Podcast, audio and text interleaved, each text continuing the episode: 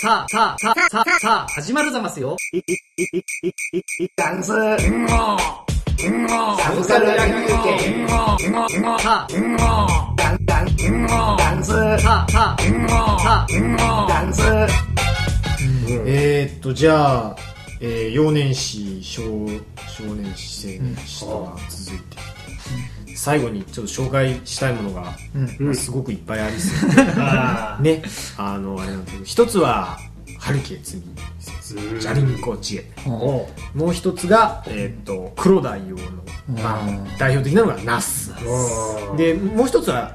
アックスになってしまうので、これでちょっとぐっと知名度が若干下がっちゃうかもしれないですけど島田虎之助っていう人の書いてる東京命日って、ね、これだけ単一冊で終わる漫画なんですけど、なんかその一つ一つかなを紹介しつつ、なんだろうな、こうちょっとできるかどうか、でも漫画のちょっと表現としての漫画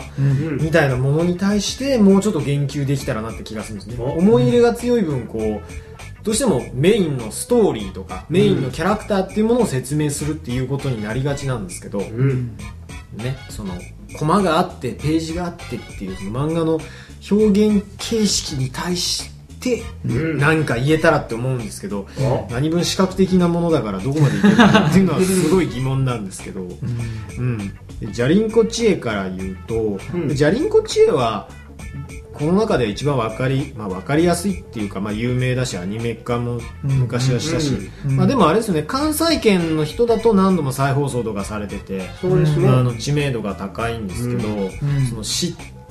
ではいるけど、東京、僕兵庫生まれなんで、結構ね、子供の頃は本当にテレビで結構やってたりしたんですけど、本当にこっちに来て同年代の人に、じゃあ同年代にって僕の世代でじゃりんこ知恵見てたよねっていうのもあんまないはないんですけど、僕ちょっとこう勝手に昔見えたものを読むみたいなところがあってなんですけど、なかなか知られてないとか、知ってるけど読んでないみたいな、なんか大阪弁喋るやつでしょうぐらいの認識なんですね。あ、そうなのか。結構そうなんですよ。で、これはそのすごく大まかな概要を説明すると、最初はホルモン焼き屋のちえちゃんっていうお店のじゃりんこ知恵、竹本知恵って小学5年生が切り盛りしてるホルモン焼き屋ですね。そうなんですね。で、お父さんは遊び人っていうか、なんか喧嘩と博打に明け暮れる竹本哲っていう、無敵の竹本哲っていうお父さんと、出て行ったのがお母さんがいて、家出しはって、そうそうそう、家出してるその2人の生活のところからストーリーが始まって、そこにこの小鉄っていう、後からちっちゃい鉄、お父さんみたいな暴れん坊のちっちゃい鉄っていう意味で小鉄って名前がついて、その猫がやってくるみたいなぐらいのとこから始まるんですけど、その基本はすごい長い作品で全67巻あって、で基本的にはそのドタバタ劇のその下町の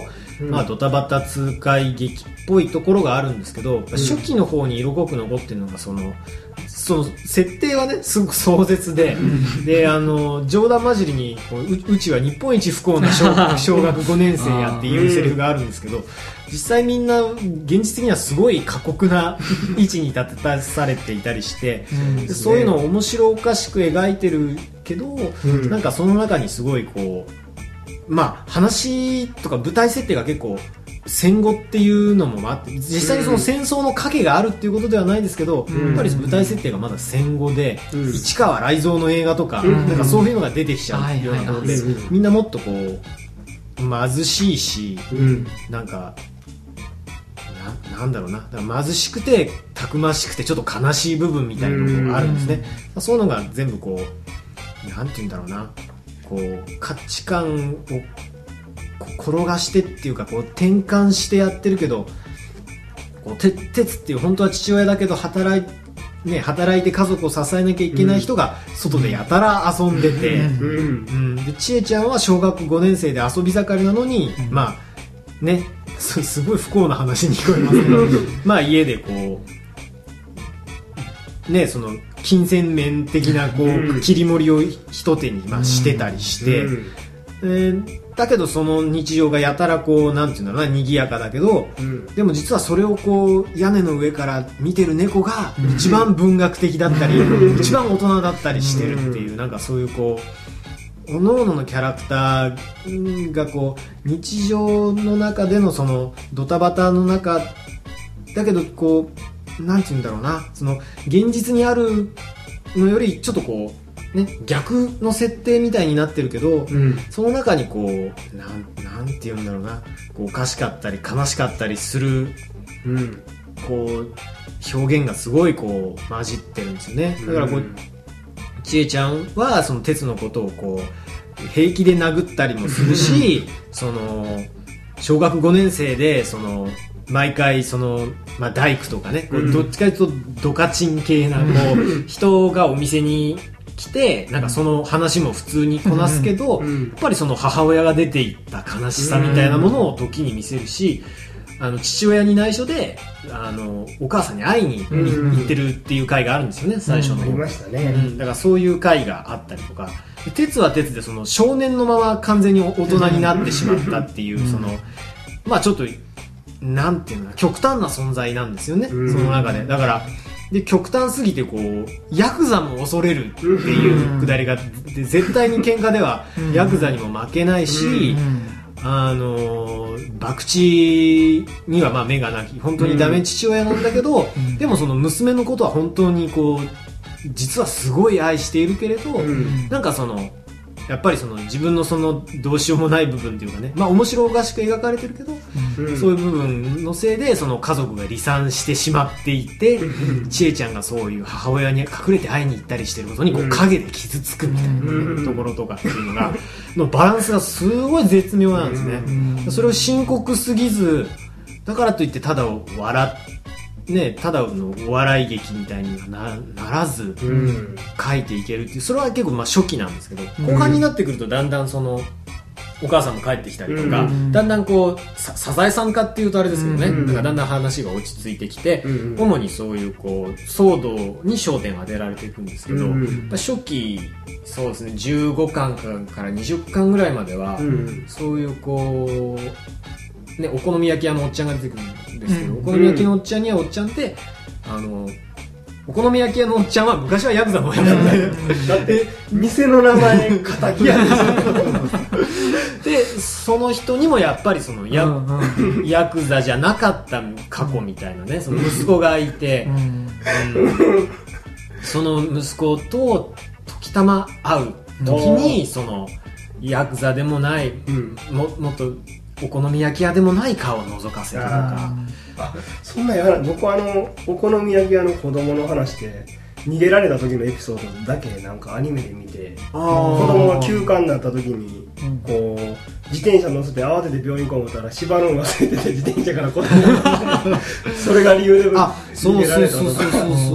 か、その後がちゃんとあるんですね。なんか結局それでそのお好み焼き屋のおっちゃんがそう子供と会いに行く日みたいなのをなんかちえちゃんが見ちゃうんだかなんだったかとかで、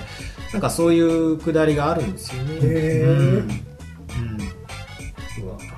絵とか今ちょっとね本見てるんですけど、絵見るだけで懐かしいですね。そうですね。あとなんかこうあとはそのちえちゃんのどこだったかな、そのネットとかのその研究ページみたいなところにあるんですけど、その大阪のその下町の風情みたいなのが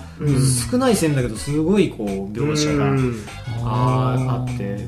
これどこだったかな、西成区だっけ、西成とか言われたような気が、なんかのその紹介でその関西のこち亀みたいななんか言われ方してるみたいなこと書いてあって、ああそういうもんなのかな、もうちょっと柄悪いしそうなんですよね、こう、でもどこかかな、なんか悲しい感じはあるんですよね。そのこうみんなでワイワイワイワイガチャガチャガチャガチャやってる中で、やっぱりそれぞれの本当は持ってる悲しさみたいなのがちょっと見えるっていうところがいいんですよね。裏になんかその騒いでるだけじゃない部分がなんかこう、僕もほとんどアニメでなんかアニメで見たからちょっと漫画立ち読みしようかなぐらいなんですけど、好きでしたよ僕。全然関東育ちの生まれですけど、これはもうそういうところなんか結構思い出深い感じですね。僕はアニメやな、やっぱりアニメの印象ですね、うん、西川のりょうの印象がいい、まあ西川のりょうさんねすごいですよね、ぴったりですからね、うん、やっぱアニメはやっぱキャストが良かったですね、うん、なんかアニメ映画版やと吉本の人がものすごい業者に、うんうん、最初の作った映画は確かほぼ吉本で固めて、あれ高畑勲ですね、確かにそうなんですよ、うんうん、とてもいいですね、うん、ちえちゃんも可愛いなと思って見てました、うんうん、すごい毒舌なんです容赦ない、容赦ない、下駄で父親を叩くはい、はい、で、うん、じゃあさらっと続けて残り2つを言っちゃうと、ナス、うん、ナスは有名なのがうん、アンダルシアの夏っていうね、アニメ、マッドハウス、マッドハウスやったと思うな、でアニメ化されたし、うん、このナスの一巻が出た時に、うん、ここのちょうどここにも本があるんですけど、この帯にですね、矢崎駿さんがですね、この本の面白さが分かるやつは本物だっていう帯がついたぐらいで、うん、なんかそれで一気にこう黒田洋さんの評価がググッと上がったみたいな、有名になったみたいなところがあって、うんうん、でこの前には 大日本天狗東映言葉っていう、なんかその、うん、なんか天狗、昔から日本にいた天狗が再び立ち上がって日本を席巻しようとするみたいな話があって、うん、そっちの方もダーティーで面白いんですけど、うん、まあ結構こう特徴的なのはこのナスっていう方なんで、うん、これオムニバスなんですね、漫画で連載ものなんだけど、オムニバスでどっかにまあナスが出てくるっていうだけで、あとはもうどこにまあ、何でもござれなので、普通に日本の山村の中にでちょっと野良作業をしながら生きてる元大学教授みたいな人の話、女子高生の話、あと未来の話もあったかな、うん、あとはその自転車レースですね、自転車レースでその、うん、地元から出て行って自転車のレースで勝とうとする男の話とか、うん、あとは中でも、まあ、オムニバスなんだけどちょっと続いたりもして、そのまた高間教授っていうんですけどね、その教授の話とかが出てきたりとか、うん、ちょっと続いてたり、うん、どっかの話の主人公とどっかの違う話の主人公がちょっと会ったりとかすれ違ってたりとかするんですよね、途中から、うん、これは結構そういうちょっとあれっていう面白さがあったりですとか、あとはこの人もまあ結構写真も撮ってる人だし、かなり映画が好きな人なので、やっぱり小回りがすごく、天狗党とかの方がかなり極端な小回りはしてるんですけど、結構ネームをかなり凝る人とかで、その漫画って要はコマとコマの間をいかに切るかっていうところとかだったりすると思うんですけど、その切り方とかがすごく良くて、だから始まり方とかもこうバッといきなり始まるこの一コマ、女子高生が電車で一コマで時計を見てるっていうだけで、朝の情景を描き切っちゃったりだとか、なんかなんだろうな、それでちょっとそうですね、ちょっと一つ流れを紹介すると、で2ページ目で男の子が話しかけてくるんですよね、お前したいこととかないんだろうなもって言って、女の子の顔がアップになって、次にその男女のアップの顔がバッてあるんですよね、それでこう、まあその元々の、あ、ここ後編って書いてあるんですか、すいません、まあそのどういうくだりでその男の子と女の子が、まあ逃げてきたのかっていうか、今一緒にいるのかっていうのをこう2ページぐらいでさらっと書いちゃうっていう、その情報の与え方と切り方みたいなものがとても綺麗なんですね、この人は、だからこうやっぱりそういうのって映画のカット割りの感覚とかがすごくこう、生かされてたりするし、そうだな、あとはもう一つは、その山にいる高間教授っていう人のところに、その昔なじみの女社長みたいな人が出てきて、他じゃ眠れないからここで寝かせてっていう話があるんですけど、その人視点でこの縦割りの4コマで、うん、女の人の顔とその女の人が見た、うん、おはようとおやすみっていう顔だけでこうその人がファーッと目覚めて、うん、また寝ていくっていう時 の, その寝ぼけた感じみたいなのをこう、うん、なんていうのぶち抜きじゃないなこう1ページを 4段に分けて、うんうん、女の人の顔と女の人の寝転んでる視点から見たその机に座ってる男の人ですよね、うん、そのコマを交互にこう描くだけで、うん、もうその時のその空気感を描いちゃう、うん、やっぱりこう派手ではないけど、うん、本当にその、うん、与える情報と構図が圧倒的な感じなんですよね、うん、決して派手すぎないけれど、うん、そういうところでこうすごく表現力が強いし、うん、ネームもかなり選んできてたりするんですよね、有名なアンダルシアの犬だとその、うん、勝利に向かってとにかく突き進んで優勝して俺は街を出ていくんだっていう漫画なんだけど、うん、最後の一コマでその地元のナスをどうやって食べるのかっていうのを、うん、こうやって食うんだぜっていうことを説明する一コマだけで、うん、やっぱりその人のこうなんていうのかなこうね、マインドだけはこうやっぱりその地元から離れていかない愛みたいなものが一コマだけで描かれちゃうみたいなものっていうのがこ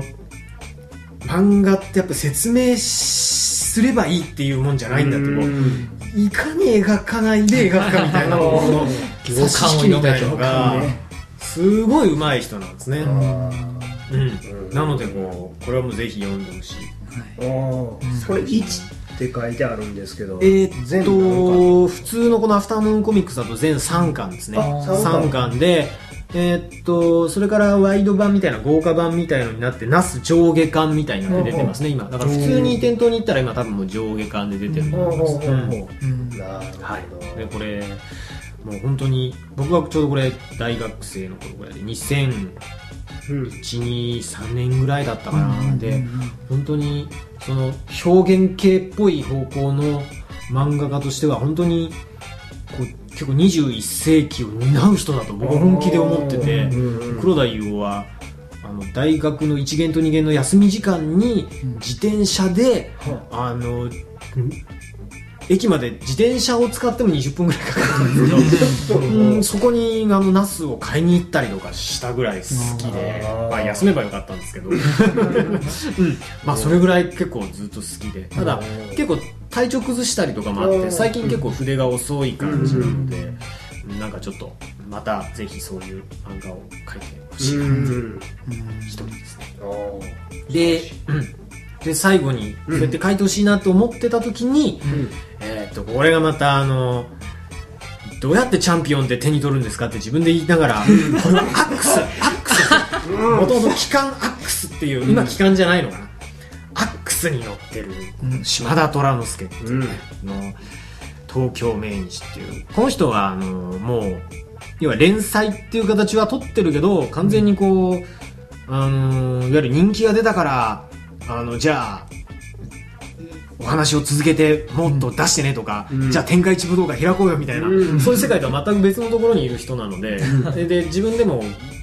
島田虎之介さん本人も言ってるんですけどこう、うんうん、ネームを完全にこうっていうかまあ骨格ですよね、うん、ラストシーンとかの構造とかを決めてから書き始める人なので、うん、どの本がっていうのはちょっともったいないから言えないんですけど結構、うん全然わかんないシーンとかから始まったりして、うん、全然わかんない何のシーンかわかんないシーンが実はラストシーンだったりするんですよね、うん、へーだからそのとかこう時系列とかもすごくこう複雑に入り組んでて、うん、特に島田虎之介は結構キャラクターが多くて群像劇っぽい形にはなっているので、うんうん、そのキャラクターがどういう風に感じ何を感じてそうしたのかみたいな過程を優先して追っていくから時系列が結構バラバラだったりするんですねだからラストシーンから始まってその次にスポットが当たった人のこうメインのタイムラインを追ってるけど途中の回で主人公が違う人に移ると、うん、まあそれは主人公の生い立ちになったりとか、うん、それがちょっと3ヶ月前に戻ったりとか、うん、正直こう1回読んだだけだと、うん、誰の視点のどの時間なのかっていうのが全然わからないんですけど、うん、そのこう各々の主人公がこう感じてきた、うん、すごい言えないですねでもこれ言っちゃうとちょっと漫画を読んでほしいからだし、でも言わないともう何のこっちゃ分かんないけど、まあおのおのが感じてるその自分のね生きてきた世界の中の出来事みたいなものがだんだん交わったり収束してきたりするんですよね、ストーリーの中で。その収束のし具合っていうのがこう見事で、うん、なんかこう黒田優がちょっとお休みをしている間に、うん、なんか本当にこうなんていうんだろう、漫画の未来を担う人が来たぞみたいな、うん、アックスで来たぞみたいなねうん、でも本当にこうやっぱりこう2時間の映画を1本見るみたいな感覚で臨むといい感じですよね、うん、どの本も今最初のが何だったっけかな、2冊目が東京命日で3冊目がトロイメライで今4冊目のダニーボーイっていうのが出て、うん、今5冊目を連載してるのかな、うんうん、1冊目はラストワルツだ確か、うん、でこう必ず1冊完結で、うんまあ、200ページ前後ぐらいで終わるので、うん、これはねぜひ読んでほしい。でも読んでほしいしか言えなくて、うん、どう言ったらいいんだろうな。ネタバレするわけにもいかないまあ俺を信じてこれを読めでいいんじゃないですかねそうですね。特徴って言ったらなんだろうな、こう難しいな、何が特徴なんだろうな。なんか僕の印象から言うと、その僕って基本的にそのなんかこうドラえもん的なこう、うん、うすらのんきなやつが基本的に読むんで、うん、こういうのって僕の中でばかりのその精錬工芸者でしたっけ、ガロのとこの、うん、なんかこうすごい癖のある絵でなんか話を分かんないような感じで読んでると、うん、なんとなく分かってくる系のものだなと。だから、うん、確かに敷居はちょっと高いのかもしれないんですけど、ね、高いですね。こうやっぱりこう、うん、自分がね漫画に寄り添っていかないというか意識的にこう読んでいかないと、うんうん、こう少年誌とか、まあ、いわゆる大衆誌とか売れてる雑誌の漫画のいいところってこう読み流せるみたいな部分もあると思うんですけど、うんうん、読み流してると何もわからないんですよね、うんうん、読んで分かろうとして読んでいかないと、うん、分かりきれなく終わってしまう。そうなんですね。でもこう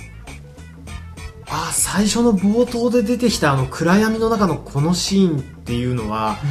最後に出てくるこのシーンのことだったんだみたいなのが、うん、こう本当にこうシナリオとしてこう張り巡らされているので、うん、本当にこうちょっと覚悟を入れて読んでみろよみたいなね、うん、映画的ですよね。そうですね、うんうん、そう視点もすごく映画的ですし、うん、結構こう僕が今持ってきた東京命日っていうのはこう小津安二郎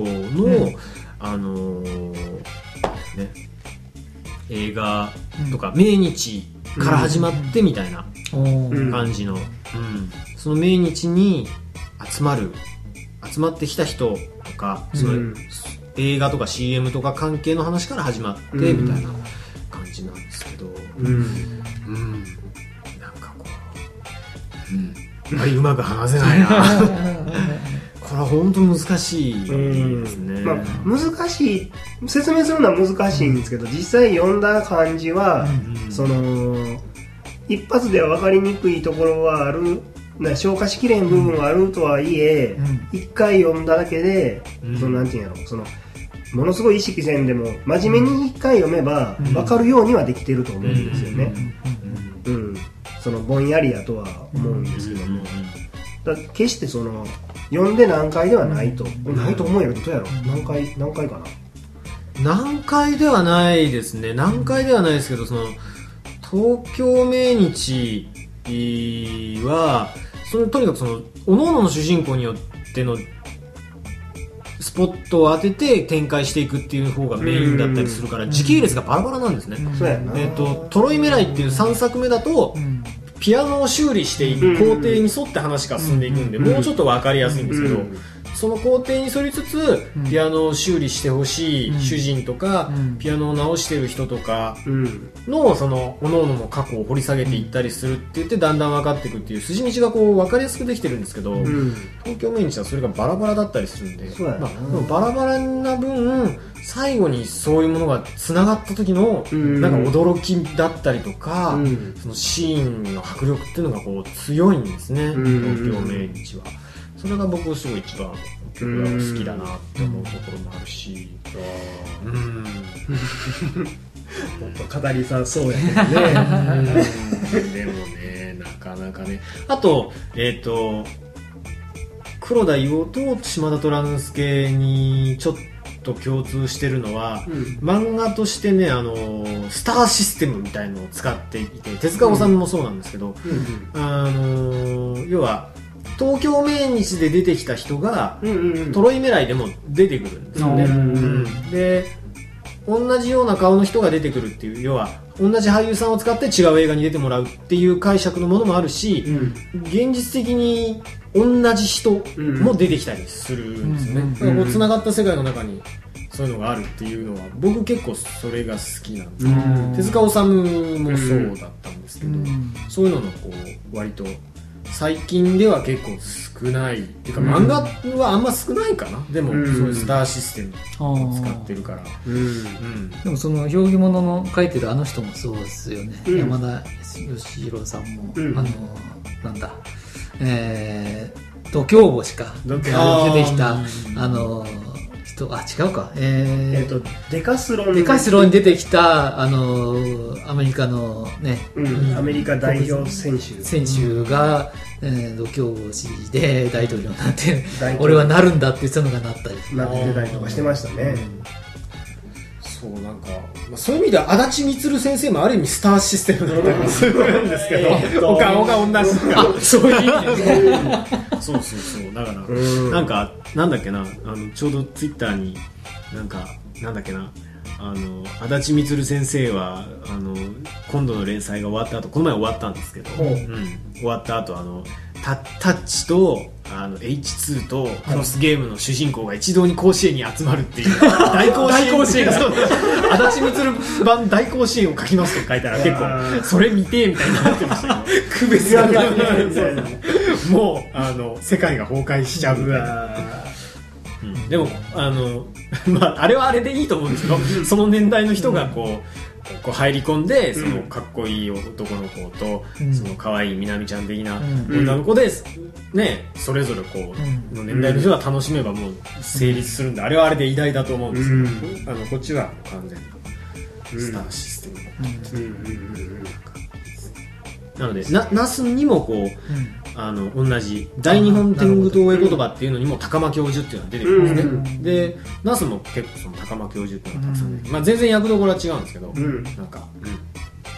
結構そういうこうどっかで世界がつながってるっていうのもね、これだけこうなんていうのかな、こう表現系の作家っぽくなってくると、その作品にも結構癖があるので、そういう風に世界がつながってくるのも楽しいっていう見方もあったりしますね。なるほど、なので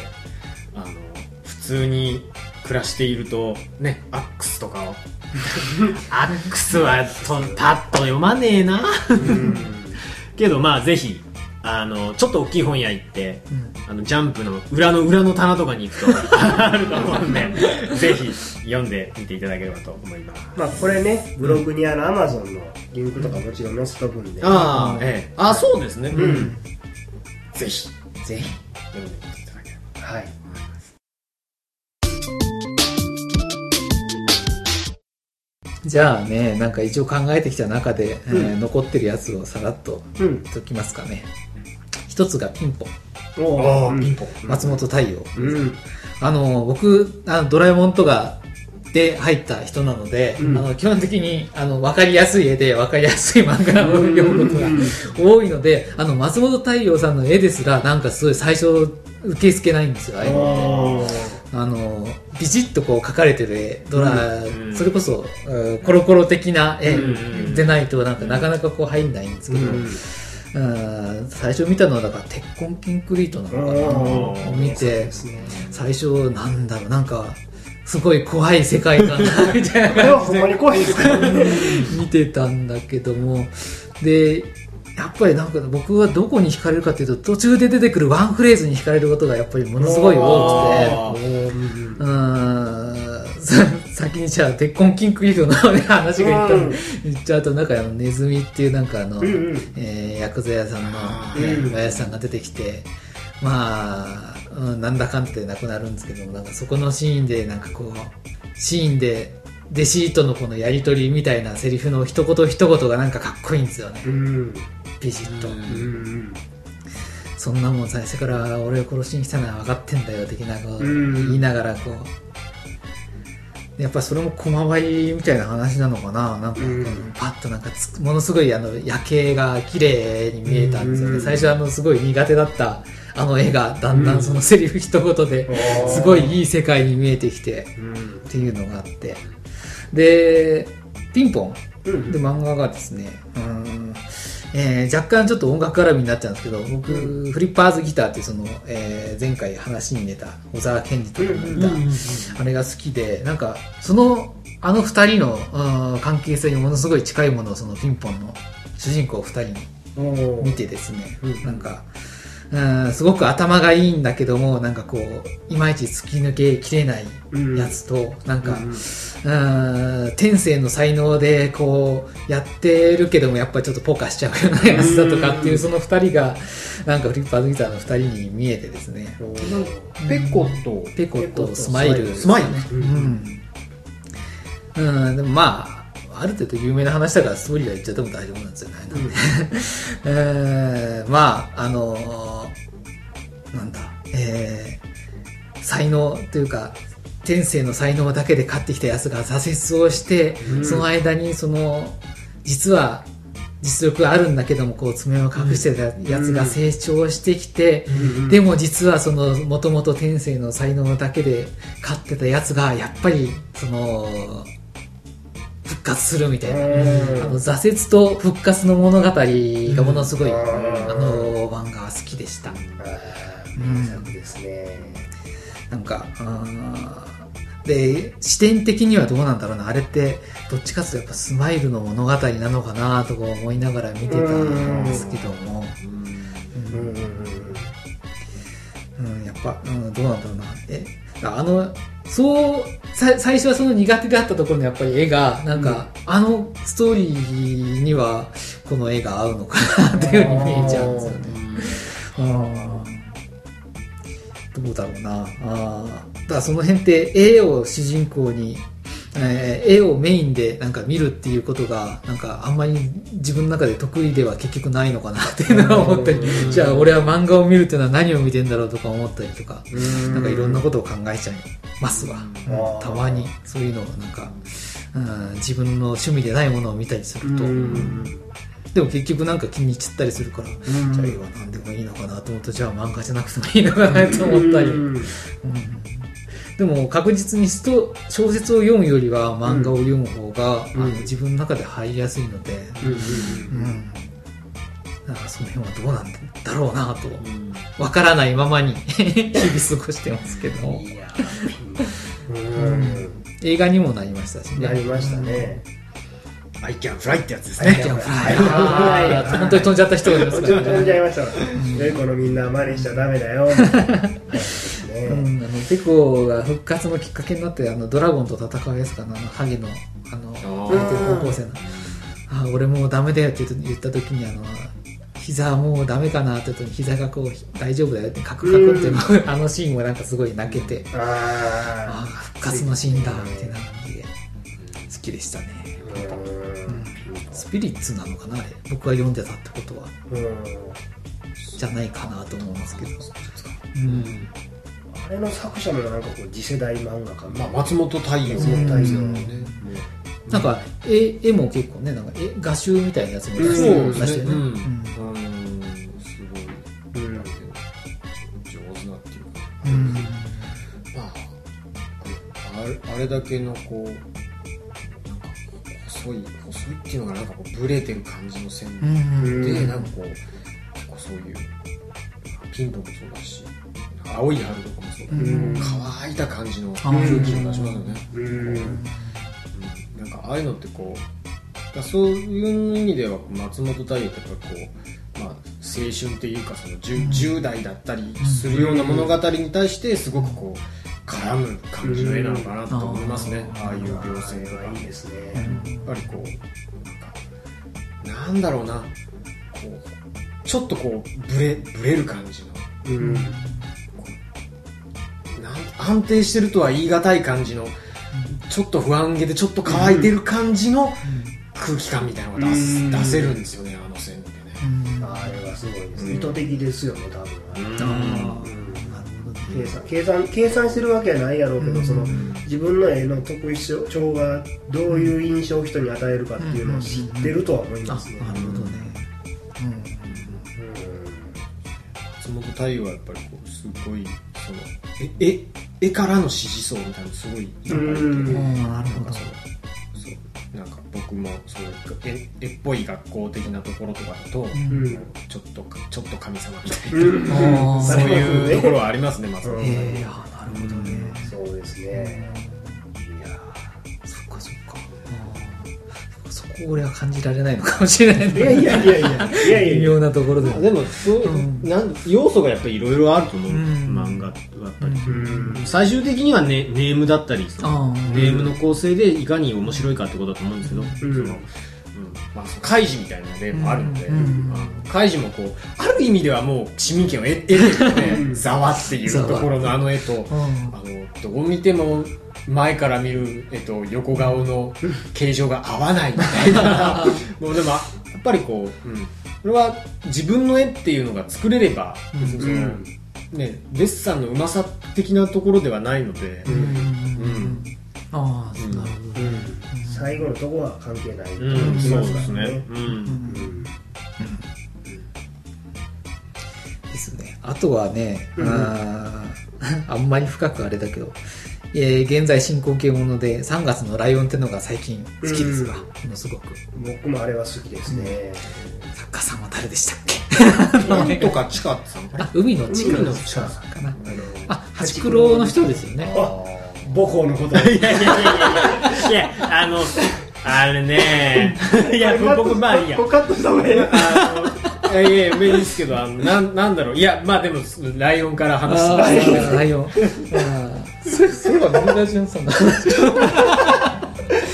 ライオンは将棋漫画ですよね。将棋漫画です。で、なんかいろんな過去があった少年が、まあ将棋をまあ題材にはしつつも、なんだろう、少年の成長期までまだ来てないのかなっていう段階ではあるんですけども、なんかこう。まだ過去に何があったかもあまりはっきり語られていないし、でもなんか大変なことがあったよなという少年が、世間と折り合いをつけつつ成長しつつ、その周りの人たちとの人間関係を築いていくみたいな話なのかなと思いながら、最近気に入って読んでおります。もう一つの好きなきっかけというのが、主人公が、佃島に住んでいて、千駄ヶ谷に通っているという全く同じような生活をしている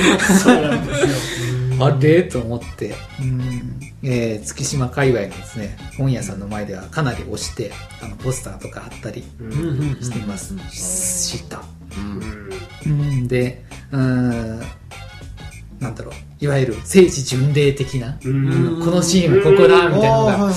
ぱい月島近辺にとか千駄ヶ谷近辺にもあるので、で巡礼マップみたいなものをね、なんかネットに上がってたりするので、女性漫画家の人って皆さんは特に気にせず読んでます？あんまり僕は気にしないですね。僕もまあそんなには気にしないですね。ただ掲載雑誌が男性系の雑誌によるから、うん、結果的にその男性誌で書いてる女性の作家さんなんだっていうところが多いですね。だから、うん、女の子漫画の女性の作者の漫画ってやっぱあんまり読んだことなくて、うんうんうん、あれぐらい、あの人、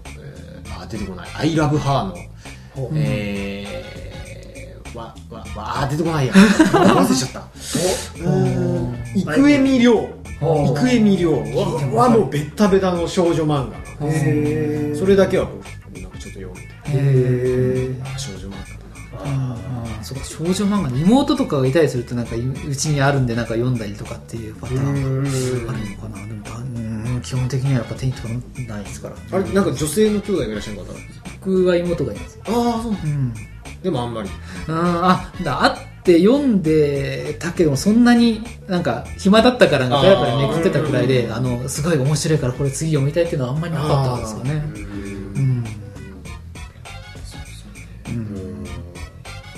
あれね、僕は原画は近所の本屋に置いてあって見たんですけど、やっぱりうまいんですよね。なんかうん、迫力ものすごいセリフと絵が合ってるっていうのがあって、うんうんうん、ああそうね、なんかコマを飛び越えてなんか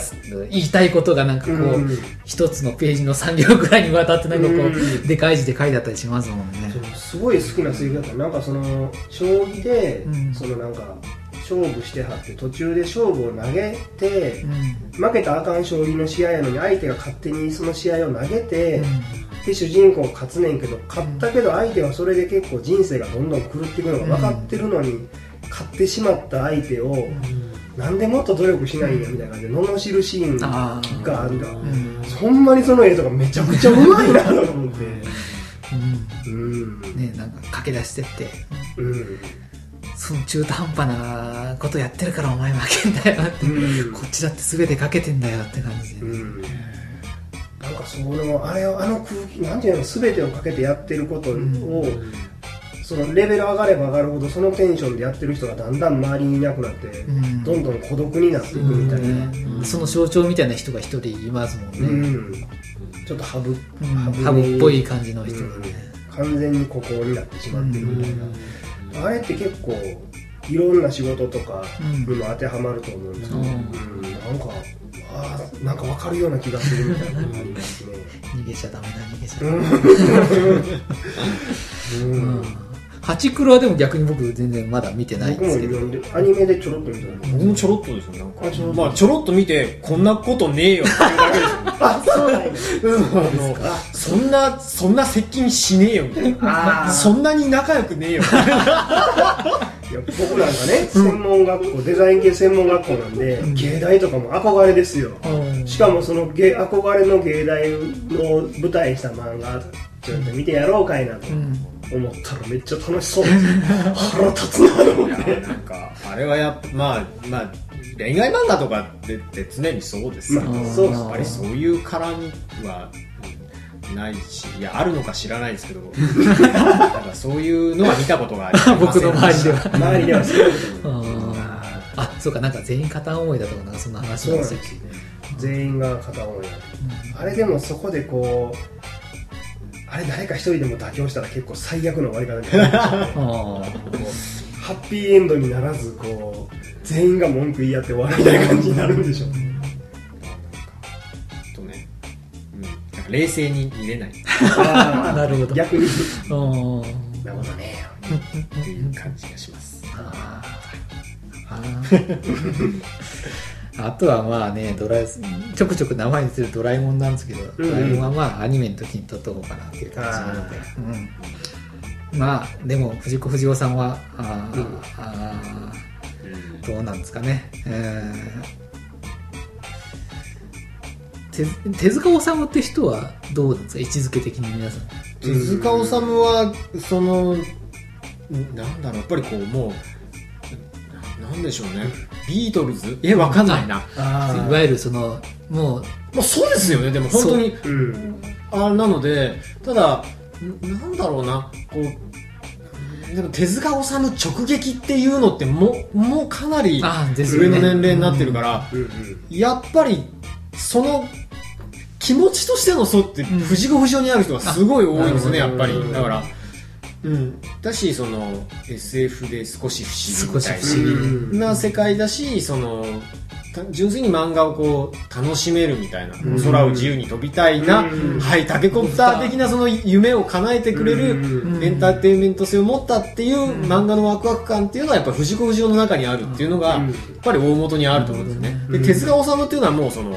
漫画のフォーマットの発明者だったりするから、要はあのコマっていうのはカメラのこの視点なんだっていうのを考えたのがもう手塚治虫なんで、それより以前は絵本みたいなこう敷いて野良黒南東兵がいてみたいな、戦争をここでやってるっていう状況が時系列で変わっていくっていうことだけなので、なるほどね。寄ったら画面に顔がこう出るっていうそのフォーマットをもうまず手塚治虫が考えたっていうか、こうやって漫画の表現力が劇的に上がっていって、そのいわゆる安いお金でみんなが見ることができるっていう大衆娯楽の中に漫画っていうのがこう表現を持ってこう、深く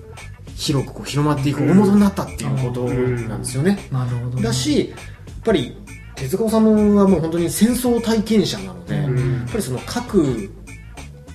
描いていくものの中にその、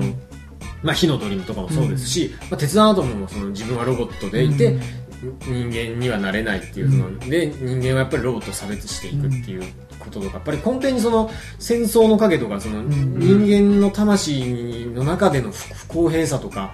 絶対に命が滅んでいくことの悲しさとか、逆にずっと生き続けていくことの悲しさみたいなものが根底にあるので、やっぱなんだろうな、こう大人になってから読み返してをやっと理解していくっていう過程を、こうだから30代40代でももうしないといけないから、やっぱりその原体験として手塚治虫っていう風になると、ちょっと怖いんですよね、やっぱりこうその昔話怖いよとか、手塚治虫の漫画ってこう真面目に読みすぎると、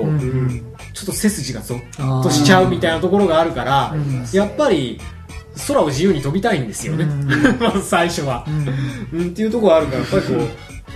原体験は藤子不二雄っていうところありますね。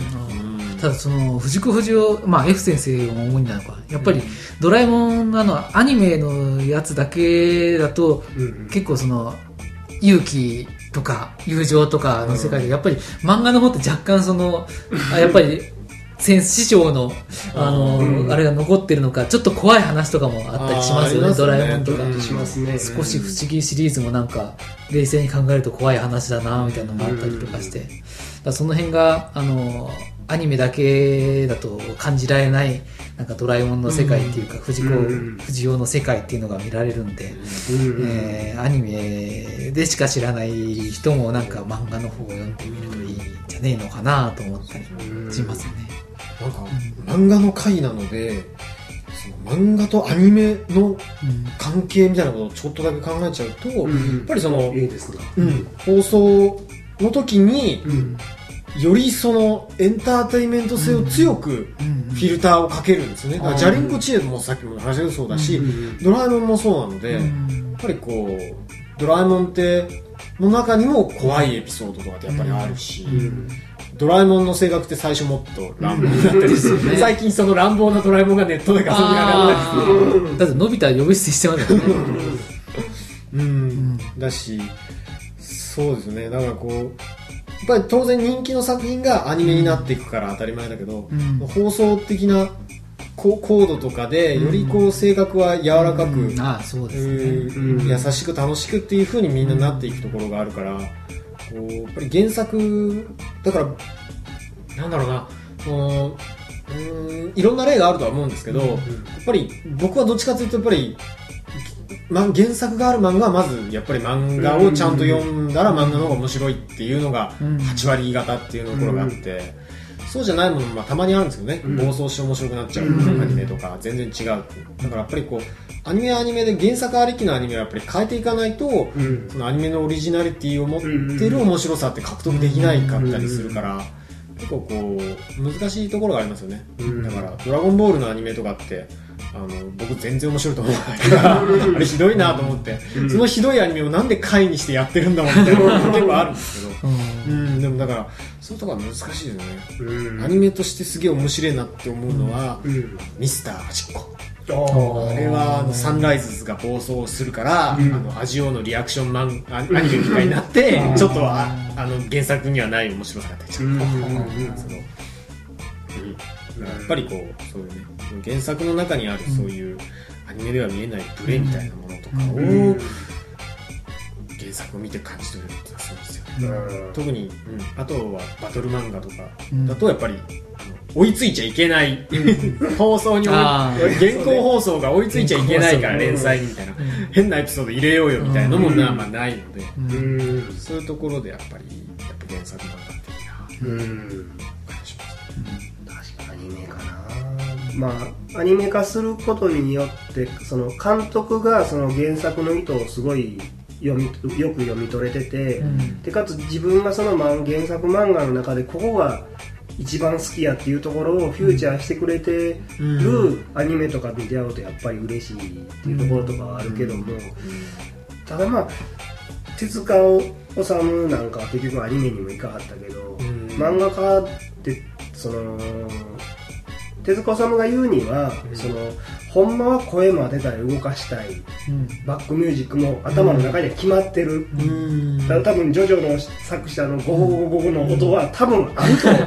と思うんですよ、頭の中、思うねんな、頭の中それを表現、別の人にそれを委ねることによって何が起こるのかっていうのは結構一つの、テーマになるんじゃないかなと思いますね、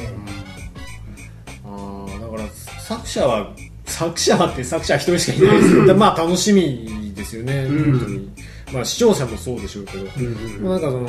手塚治虫のその手塚治虫ってそのディズニーになりたかったみたいなところのはあると思うので、そういうどうしても消去法的な考え方にはなりますけど、もう漫画のその文脈とかフォーマットが発展しすぎてしまったから、決してもう本当にアニメの代替行為としてのコミックっていう理屈ではもう本当にない世界ですよね。あれはあれ作ってるみたいな。そうですし、逆にこうアニメーションの世界に長くいる人だと、アニメの話になっちゃいますけど、手塚治虫が虫プロを作って、安いお金と安い動画枚数でこれだけ作れちゃうっていうフォーマットを作っちゃったから、今のアニメ産業の、すごいきつい環境っていうのが成り立ってしまったっていう、その手塚治虫の罪はすごく大きいっていうのはアニメ関係者にはこう片方います。黒手塚って言われてるみたいですね。すごいそこはあります。いろんな人が語りますね。やっぱりこう。まあ、実際に数字は知らないですけどやっぱり海外のそのアニメーション会社として成立してるっていうのと、日本で動かしてるそのアニメーション制作会社のその末端に回るお金ってもう全然違うみたいですね。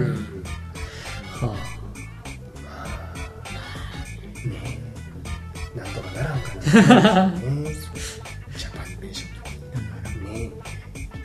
夢の回の時には前編その話そうですね、その辺はそっちを引っ張り出すそうですね、てな感じでですね、ずるずるとそんな感じでした。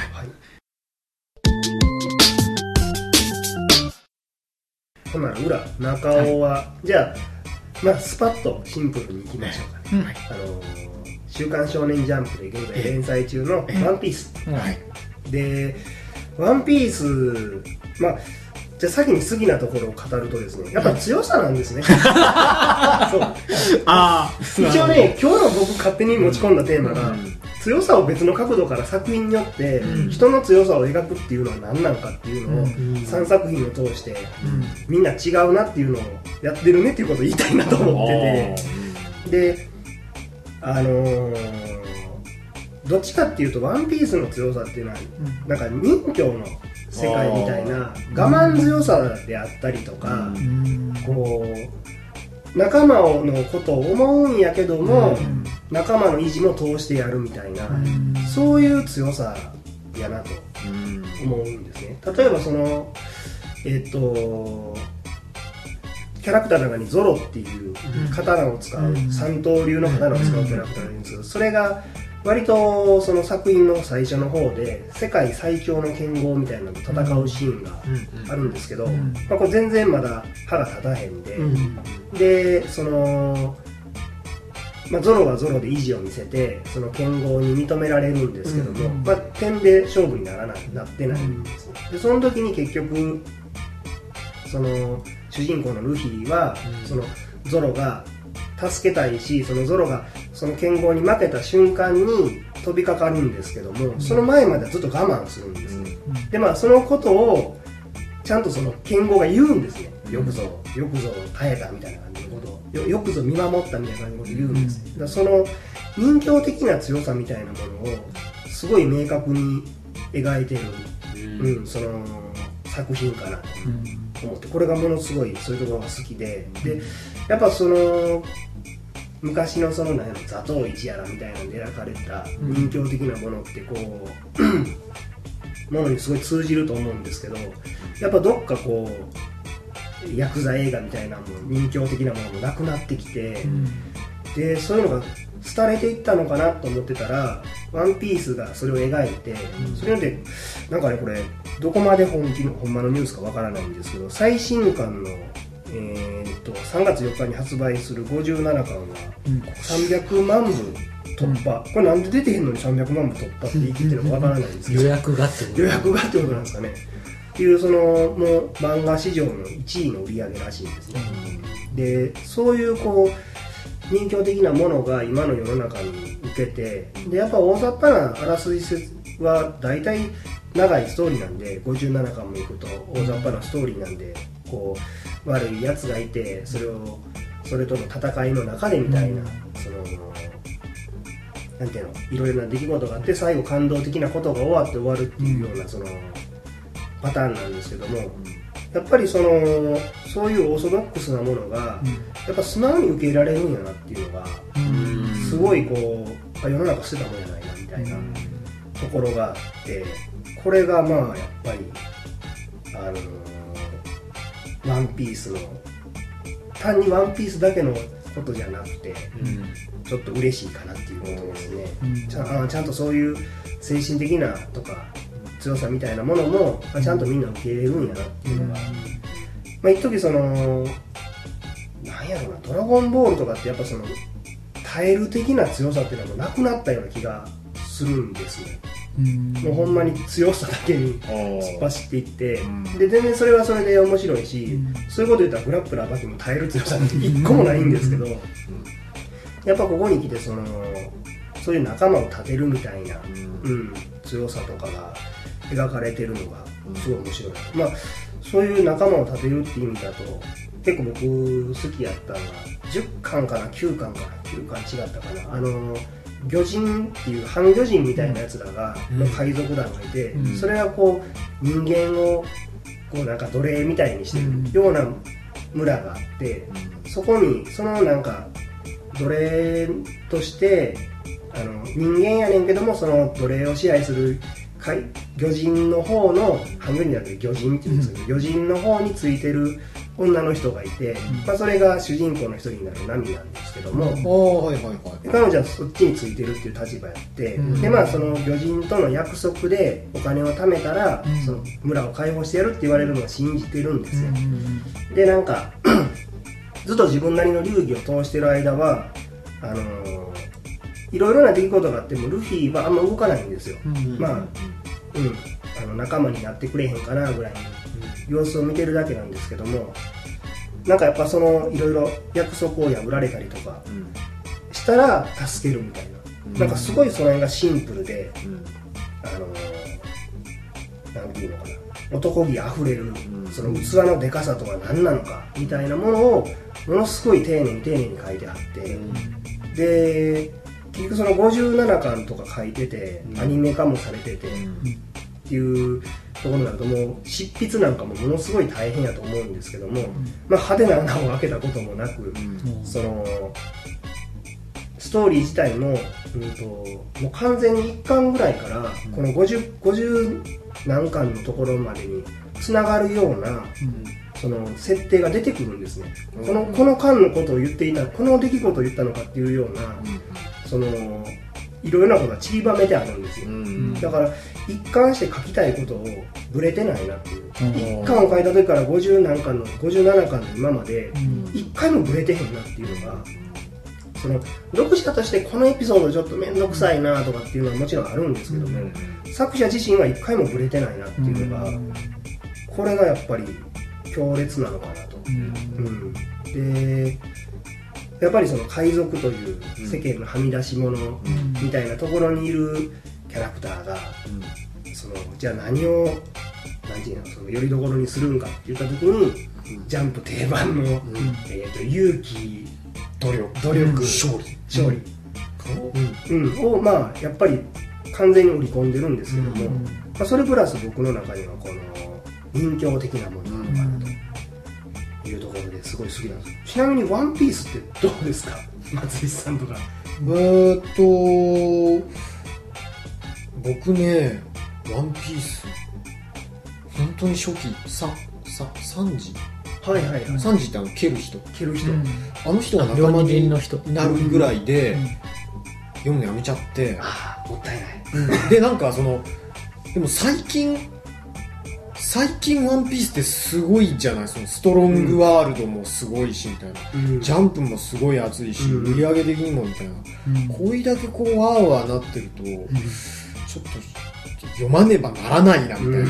ん、ある種の義務感的なものを感じてしまっているんですけど、だしなんかそのさっきの人形的な世界っていう、こうワンピースの主人公って他の主人公たちに比べるとすごい泣くんですよね、うん、この極限状況でみたいな仲間を持って泣くみたいなシーンがすごいあって、それってすごいなんかそういう特徴だなっていうのはなんとなく思ったんですけど、うん、なんかこうなんだろうな、なんかでも僕がそのワンピースにちょっとこう脱落しちゃったのはなんだろうな、なんかそれ単純になんか敵キャラの差があんまり分かんなくなっちゃって、うん、なんかこう。どうしてもその時期だったからこうドラゴンボールと比べるんですよね、うん、そうするとなんかそのドラゴンボールもまあ同じようにね強いやつが来て戦ってなんですけど なんか僕の中ではまだ捉えられてた各キャラのその敵キャラの違いみたいなものがこうワンピースになった時に、まあそのメインのキャラクターたちはすごい魅力的なんですけど、敵キャラがもうなんか誰だか分かんなくなっちゃって、なんかそれはその作品のせいだけじゃなくて、なんか僕がいわゆるその少年誌に夢中になるみたいな時期を本当に過ぎてしまったこともあるし、なんかこう仕事を始めたらこう仕事が終わった時にこう線が多い漫画があんまり見たくないっていうすごい個人的な理由もあって、あもうなんかでワンピースの作者でこう埃とか傷も含めてものすごい書き込むじゃないですか。いますね。なんかもうそのなんか目がパタパタしちゃうんですよね。それでなんかこう辛いぞと思ってちょっとやめちゃって、んでこうだからちょっと復活しなくちゃみたいなね。なんかここまで来たらだし、なんかこう仕事場の人がワンピースとか読んでて、どうも今ジャンプで今ものすごい盛り上がってる今っていう話を聞くので、ちょっとじゃあそこまで行かなきゃって、でも今読み返すとしたらやっぱ一巻からだみたいな、そこでちょっとこう遠いなっていうね、いやでもそれはねほんまに今がずっと我慢させられてる、読者を我慢させる話っていうのは結構続いてると思うんですよ。で特にその3時の時とかは、やっぱ一番壁やったと思いますね。あそこ一番好きやったって人も逆にいるんですけど、僕的にはあれが壁やって、この後なんかこうどんどん次強いので、なんかそのたんびに強くなって倒していくんかなっていう一瞬うんざり仕掛けたところだったんですけど、それがあれでしたね、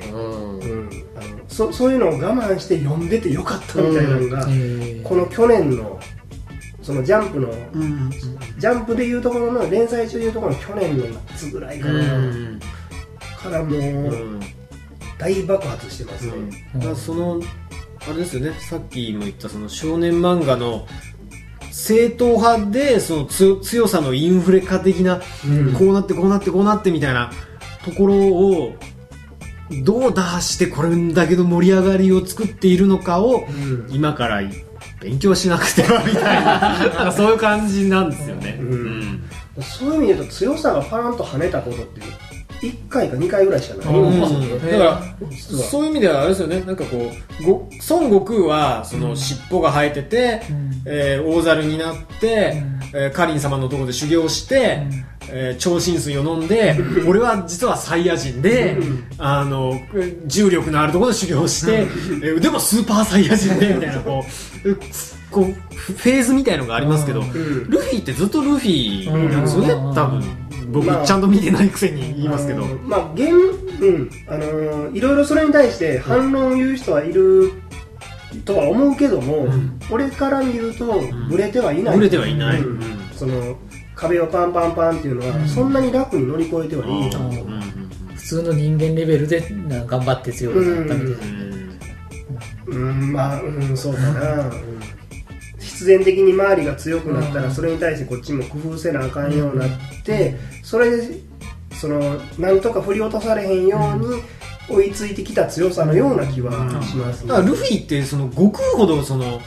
能力的に抜群な強さみたいなのって感じないですもんね、なんか敵の方がすごい強そうですもんね、うん、なんかもう悟空は途中でぶっちぎり感みたいなのはありましたけど、まあ、あの漫画ってちょっと話それるけどやっぱその強さ僕好きやけど絶対他の漫画家って、うん、漫画家って他の漫画家の強いキャラよりも自分のキャラクターの方を強したいとかっていう欲ってあるんちゃうかなだんだんなんかどっかで見たことある設定がそのバキのキャラクターに似たような設定がタフに出てくるとか、うん、なんかやっぱそういう意味で言うと最強のキャラクターを描き続けるっていうのは宿命になってしまって、なんかそこに落ちるとしんどいなとは、うん、まあでもジャンプはしんどいですよ腰潰すとかなんてことも勝てへんし超えたいとも思わへん強さやしみたいな、いやいやでまあそういうねジャンプのしんどさを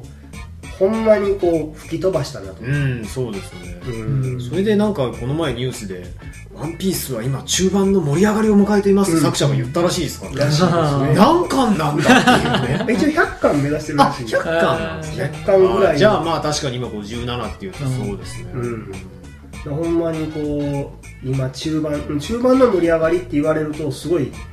納得できるコマとかがすごいあるんです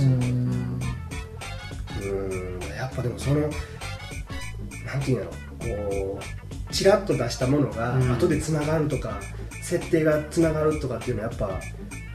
やっぱ漫画の醍醐味の一つじゃないですか、うん、まあそうですね、ここで来たかみたいなのがすごい嬉しいですよね、うん、これを50巻でやってくれるっていうスケールのでかさがすごいですよねすごいですよね、うん、まあでもなんかワンピースの尾田栄一郎先生は、うん、ワンピースが好きだっていうことはすごいわかりますよね。そうですね。うん、ワンピース大好きなんだっていうのは思います。うん、鳥山明先生は、うん、あ、ドラゴンボール終わりたいんだっていうのがこう途中から来たけど、終わりたいけど終わらせてくれないみたいな。でもやっぱりワンピースはね、いまだにワンピース好きなんだっていうのが、うん伝わりますね。それがすごい読んでないのに言うけど、うんうん、でも好き感は伝わるから間違ってへんと思いますね、うん、ってことはその何がしかの手こ入れみたいなことはあんまりさせられてない。いやさせられたとは思いますね、うん、その編集者に言われてやったとか、うん、やりたくないことをもう多分相当やってるとは思いますよ、うんうん、それでもブレずに中心線はブレずにこう進んできたみたいなこと、うんうんでその嫌なことやらされた感がなんとなく作品の重みになってるような気は、うんまあ、具体的にそれがどこなのかとかはちょっとはっきりわからないんですけども、うん、その多分その編集者の言うことってマイナスになったところもあればすごいプラスになったところもあるやろうから、うん、そうだね、一概に編集悪いとかっていうのはね、っていうわけにもね、うん、いかないんですけど、うん、多分50何巻来てて、うん、その看板をずっと貼ってたことを思うと、うん、まあそうそう好きにやらせてもらったわけではないとは思いますね、うん、でまあこのね1番勢いである時に映画の制作指揮まで撮ってて、うん、でその映画の第0巻をそのジャンプの連載中の一番盛り上がってる時に0巻を突っ込んでくるあたりとかに、うん、どんだけ馬力あんやこの人みたいな、すごいですよね、うん、その馬力たる、なんかこうついその何て言うの、すごい作品いっぱい書いてきて、うん、その集大成的に振り返る作品の良さみたいなものももちろんあるんですけど、もう今まさにこう突き進んでる感じ、うんうんうんうん、でやっぱりそのワンピースの中でもその海賊たちもどんどん潰されていって、うん、でこうその海で生き残るには常に走り続けて強くなり続けなくてはいけないみたいな言葉が出てくるんですけど、うんうん、これ自分のことじゃんみたいなあなるほどなんかそうねなんかすごいその必ずその敵を出す時も一人強いのっていうのはそのあんまりないんですよね。まあ鷹の目の時とかはそうだったんですけど、大抵はそのなんと海賊団みたいな感じで部下を何人か従えてるみたいな親分なんですよね。船長親分で剣豪なんかもすごい尊敬する親分についてる腕利きの剣豪みたいな感じで、なんかこうそういうところもね、そのよくできてるんですよね、うん、よくできてるっていうかこう大きいんですよね、うん、まあそういうことでみんな知ってそうで知ってなかったりとか、うん、どっかでやめたっていう人ってめちゃくちゃ多いと思うんですよ。そうですね。なんで、うん、このまあ、作者いうところの中盤の盛り上がりのここは、うん、もちろんその今までリタイアせずに来た人が今楽しめるっていうその良さはあるんですけども、うん、これはそこだけに収める良さではないんじゃないかなと、うん、だからほんまに自分がもしワンピース持ってて途中でリタイアしたやつがいるんやったら全部貸して読ませてでも一緒にこう、うん、共有した方がいいような、うんうん、漫画がこんなに盛り上がったのを見たことがないっていうぐらいの印象ですね。僕のほんまにこう今までにない盛り上がりを感じますね、うんうん、まあ、なんかちょっと語り続けるとねやばそうなんでワンピースこの辺で、はい、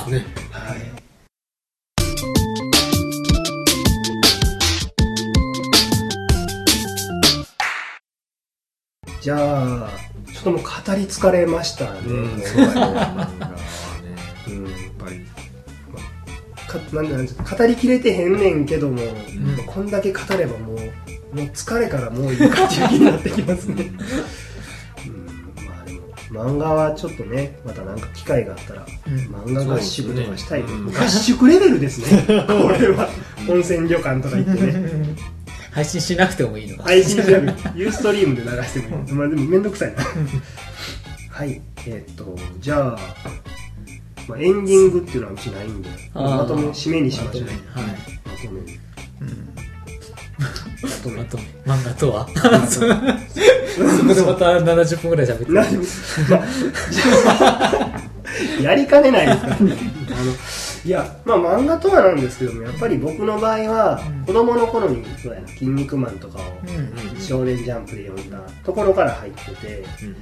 ん、そのずっと子供の頃から読んでるもの、うん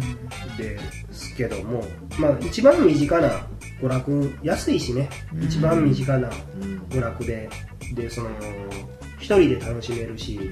テレビみたいに見る時間も縛られへんし、うん、まあ親の目盗んで読むのもね、うん、読みやすいし、まああとうちよりね、親父よう出てくるな、まあ、ゲームも好きやし、うん、ゲームも好きな親父なんですけどね、漫画も好きだよね、うん、ジャンプとか親父が買ってきてくれたり、僕が好き言うて金ない言うたら、うん、最初買ってきてくれててだんだん買うのめんどくさかったけど、うん、金あるからお前買ってこいみたいな俺が読みたいから買ってこいみたいな感じでやったんで、漫画に関してはね結構恵まれた環境にいたんで、うん、素直に読んでたとは思いますね、うん、で、まあ、今回ね僕すごい思ったのが、もうここまで散々言ってるんですけど、まあ、漫画の中に何を見たときにこうググッとくるかって言ったときは完全に強さやなと思って、うん、やっぱそこが主軸になってて、それのプラスアルファとして読んでるんやなみたいな、うん、そういうなんかこう自分の結構癖というか好みというかが結構見えたな、ちょっと今回収録して面白かったなるほど。収録では、まあ、収録の準備中に見えたんですけど、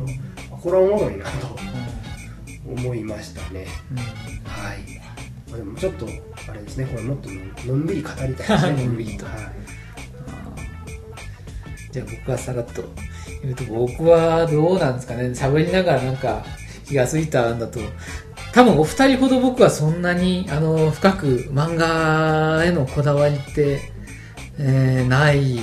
かなっていうところですかね、うんうん、なんか嫌いではないけども、うん、で、うん嫌いではないけども、そんなにそのなんだろう、深く読み込むものがそんなになかったのかなっていうのと、あと漫画で僕がどこを気に入るかっていうのは途中でも話しましたけど、なんか全体像の中でなんかキラッと光ってるなんか一瞬のフレーズで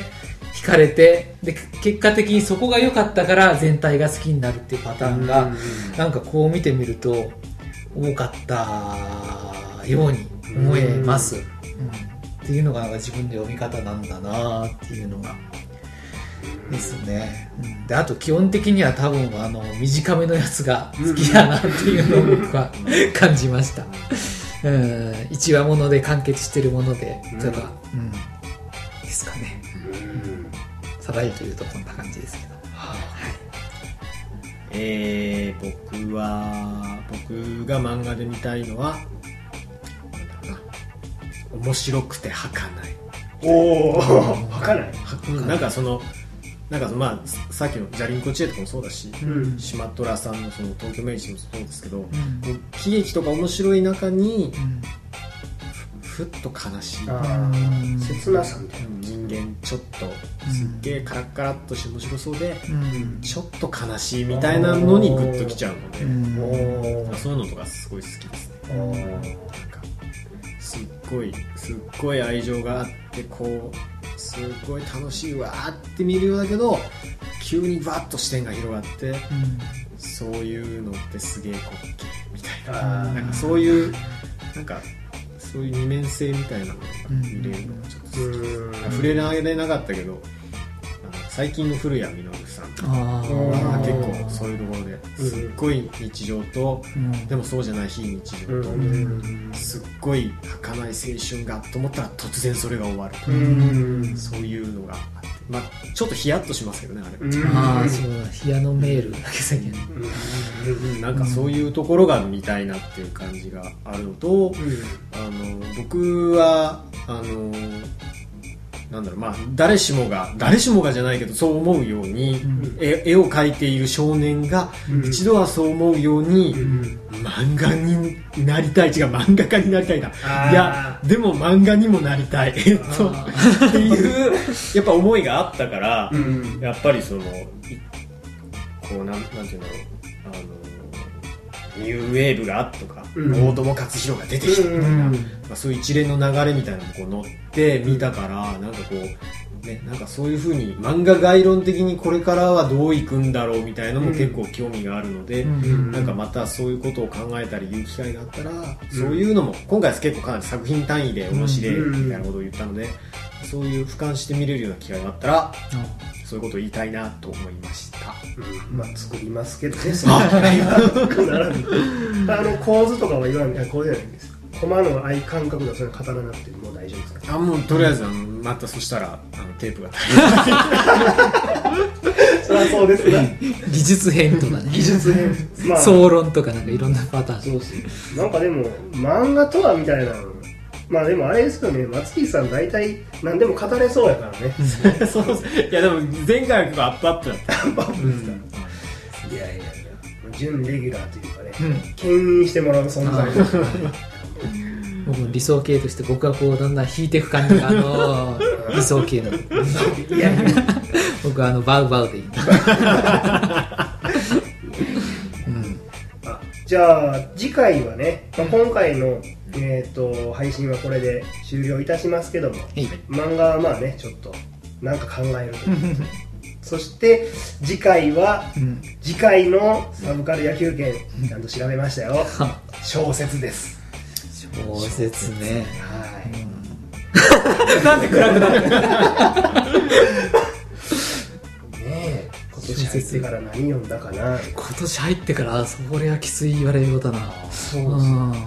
僕もちょっとそんなん無理やからって言われましたけど、よく考えたらもう3月なんですね。3月ですからね。うん。まあ、思い出の小説、思い出の小説だからあれですよ、松井さんなんかもう逃げる気満々みたいな来てもらいますよ。予定がない限りね、予定がある限り来ていただきますんで、はい、ゲストでできるだけです。じゃあ本日サブカル野球拳第3回漫画の回を語らさせていただいたのは、私中尾春人と北山適郎とゲストの松井氏でした。それでは皆さん、次回の配信でお会いしましょう。さようなら。ついにずっとかぶらへんかったのに、冒頭でかぶらへんかって言ったと思ったら最後でかぶります。